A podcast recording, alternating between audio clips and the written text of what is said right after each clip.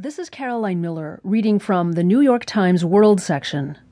French inquiry identifies failures leading up to 2015 terrorist attacks by Aurélien Breeden. A parliamentary inquiry has identified multiple failures by the French intelligence services before the two devastating terrorist attacks that struck the country in 2015, lawmakers said Tuesday. At a news conference in Paris, the lawmakers who took part in the inquiry urged